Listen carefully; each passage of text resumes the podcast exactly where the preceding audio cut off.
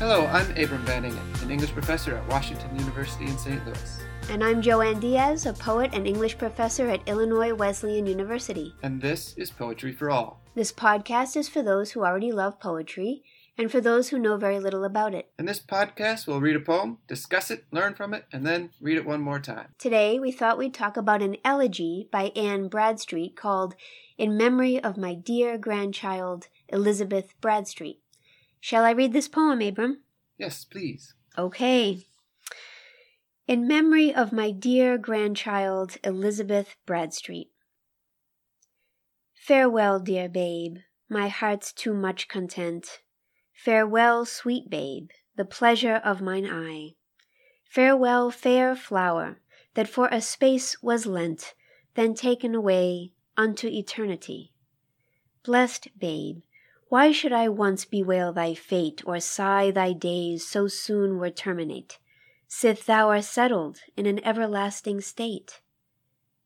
By nature trees do rot when they are grown, and plums and apples thoroughly ripe do fall, and corn and grass are in their season mown, and time brings down what is both strong and tall. But plants new set to be eradicate and buds new blown to have so short a date, is by his hand alone that guides nature and fate. Thank you for that. So, to get into this elegy, I think it's important to know, first of all, who Anne is. Uh, she was a Puritan poet writing in the 1600s in New England. She's the first woman from British North America to publish a book of poetry in 1650 called The Tenth Muse. And when we think of a Puritan writing poetry, I think one of the things that's important to understand is that so much of their religious life was, in fact, struggle. It was a struggle with themselves and their own sins, but also a struggle with how to love a God that seemed so often incomprehensible to them. And I think a lot of that is going on in this poem, where she's trying to figure out how to love, how to find comfort in, how to find consolation in a God that is in fact uh, seeming to do some quite terrible things, like take take a grandchild away who's just been born. So when you think about this poem, we mentioned that it was an elegy up front. What is an elegy, and what is what is that tradition? So that's a really broad tradition that goes from ancient Greece to the present. And traditionally, it comes in many forms. Right now, we have it in a sonnet form from Anne Bradstreet. But it doesn't have to be in a sonnet form. It could be in free verse. It could be a long narrative poem. Um, but it's generally, it's a poem of deep grief and loss. Typically, it's the loss of a person through death but it could be the loss of a place or a feeling too. It's, it's, it, it can encompass a lot of different experiences. But typically, it's deep grief over the death of another person. Quite often, elegies speak to the dead, try to bring back the presence of the dead.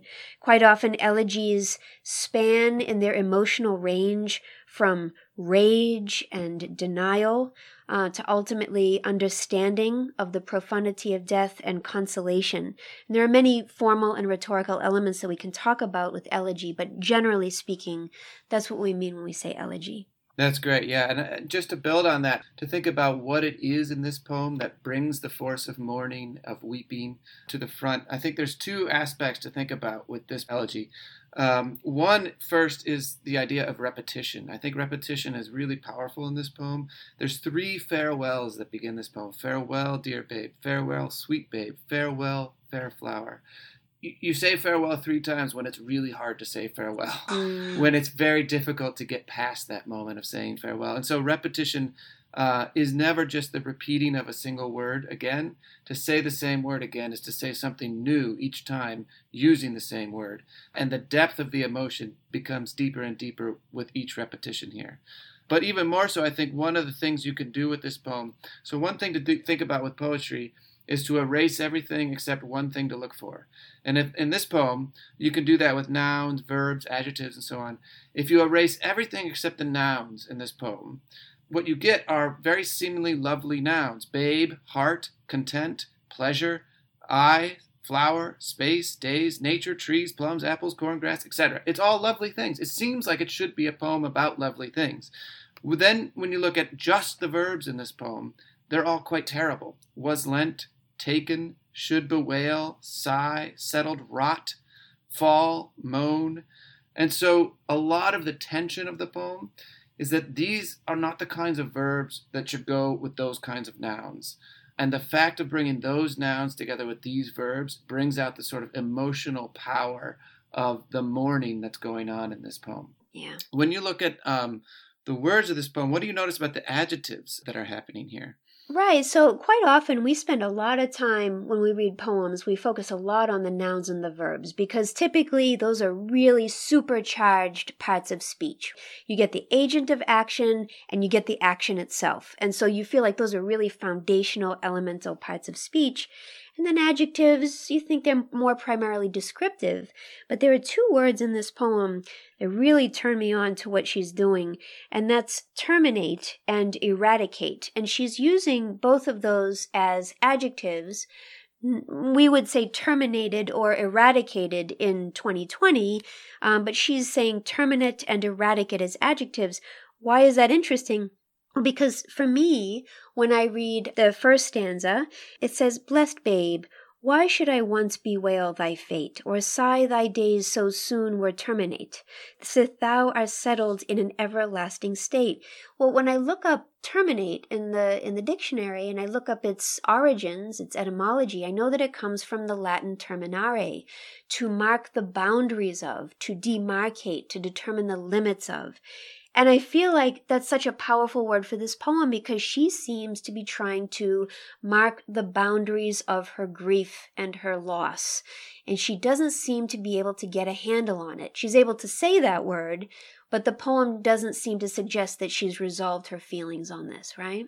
The other mm-hmm. word that I love is eradicate or eradicate. So in the second stanza, when she says, But plants new set to be eradicate, and buds new blown to have so short a date is by his hand alone that guides nature and fate.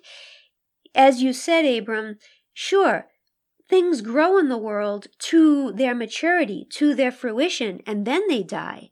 But plants that are newly planted, to be suddenly eradicated. The word eradicate has in its root uh, radix or root, right? So to eradicate something is to pull or tear it up by the roots. It's a very violent word. And so for a new plant to be eradicated is so anathema to everything she has understood up until this moment. And it lands the poem in a very unsettled, uh, frustrated sort of tone for me. And I, I really like that. That's so great. And, uh, you know, even thinking about those adjectives which are happening in separate stanzas begins to ask us why are there two stanzas even to begin with? Uh, it seems like this poem could be complete at everlasting state. That seems like a very orthodox kind of poem. She has come to the conclusion that this babe is in heaven, she shouldn't bewail anymore, all is set, all is fine. And yet the poem goes on. There's a second stanza. So often I ask students to think about what does this second stanza have to do with the first stanza? And at first it seems like she's completely changed the subject. Now she's talking about nature and the way things grow up and grow big. And then she flips it back again on its head uh, with those last three lines saying, why did this, why was this fair flower not allowed to grow up? And so, one of the ways I think about Bradstreet's poetry is often a poetry of process. She is trying to process something. She is trying to get herself somewhere. And even that line, why should I once bewail thy fate, is a line of wailing. She's basically asking herself, why should I wail as she is wailing? Mm. And so she's trying to get herself some consolation here. And so often with her poetry, you will see it moving past the point of a kind of perfect and orthodox conclusion. It keeps pushing, it keeps asking, but why, God? Why, God? Why is this happening? Mm. Uh, and that's where the second stanza relates to the first. So you have actually all these interesting ways that they weave together. Fair flower is a natural image that goes with trees, plums, apples, corn, and grass, except that this fair flower was eradicated. Yeah. And then you have the word fate, which gets at the kind of question of this poem. Who is in control of this fate? Why should I once bewail thy fate is in the fifth line of the first stanza, but then it ends by saying, is by his hand alone that guides nature and fate. And we end on that question of fate. Uh, and so there's all these ways in which the stanzas actually weave together. That's helpful to hear you talk about that because uh, we've talked about sonnets in other episodes, and we've talked about the sort of the formal constraints of the sonnet and how typically the you know there's a structure in which uh, there's a turn either between lines 12 13 and 12 and 13 or perhaps be- between lines 8 and 9 depending on the kind of sonnet that it is. And this is the first sonnet that i've encountered that looks quite like this where it's two separate stanzas of seven lines each in a very different rhyme scheme. But I, I like that symmetry because it means that she gets to put just as much time into the reassuring of herself in that second stanza and, and how incomplete it is, uh, as she does with that beautiful farewell in the first stanza. Mm-hmm. And you know, if you're tracking individual words and individual rhyme schemes through this, so first of all, you have the odd oddity of A B A B C C C D E D E C C C. That's not a usual rhyme scheme for a sonnet. But then there's these internal rhymes as well. And so if you look at the second stanza, this incredible internal rhyme scheme that's based in the long O sound, which we often use for mourning. But if you pull out those words, what she says in that second stanza is grown, mown down, blown, alone. And with that one simple rhyme following through in the second stanza, she actually tells the whole story, the whole narrative of this poem, which is that a babe was grown briefly, then mown down too soon, and blown away, and she is left alone. And so, the, with the sound of mourning, she's actually telling the story of this poem again in the second stanza. That is such an accomplishment in this poem that not only is she capable of creating this uh, unique rhyme scheme at the ends of the lines, but also within the lines. She's very attentive to sound. It's very impressive. So, Abram, after I read this beautiful second stanza, which I feel like I, I, have a grasp of what she's saying, I get to the final line and I'm not sure what she's saying. Let me try to understand this. But plants new set to be eradicate and buds new blown to have so short a date is by his hand alone that guides nature and fate. I'm not quite sure I understand what is by his hand alone that guides nature and fate means. Could you help me with that? There's two things to notice about that last line of the poem is by his hand alone that guides nature and fate. First of all, it's too long.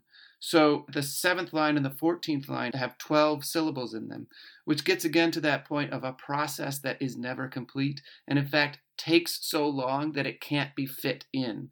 But the other thing that it does is it does not have the word it in it. It's implied, but it's not implied where it ought to go. So there's two ways to think about that. The last line could be implied to read, It is by his hand alone that guides nature and fate. That's a kind of declarative statement. Or it could be, Is it by his hand alone that guides nature and fate? In other words, that last line puts her perfectly poised between a kind of statement and declaration of faith and an open question and doubt and struggle to believe in this God.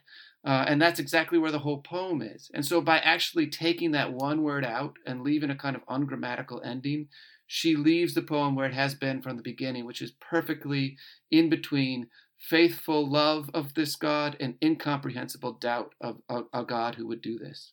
Hmm. With all of that in mind, would you be willing to read this poem again? Absolutely. In memory of my dear grandchild, Elizabeth Bradstreet. Farewell, dear babe, my heart's too much content. Farewell, sweet babe, the pleasure of mine eye. Farewell, fair flower, that for a space was lent, then taken away unto eternity. Blessed babe, why should I once bewail thy fate, or sigh thy days so soon were terminate, sith thou art settled in an everlasting state? By nature, trees do rot when they are grown, and plums and apples thoroughly ripe do fall, and corn and grass are in their season mown, and time brings down what is both strong and tall. But plants new set to be eradicate, and buds new blown to have so short a date, is by his hand alone that guides nature and fate. Beautiful poem. Thank you so much. We hope that you enjoyed this episode and that you will listen to our others. You can subscribe to this podcast, you can follow us on social media, And you can visit our website for more information about this poem and others by Anne Bradstreet.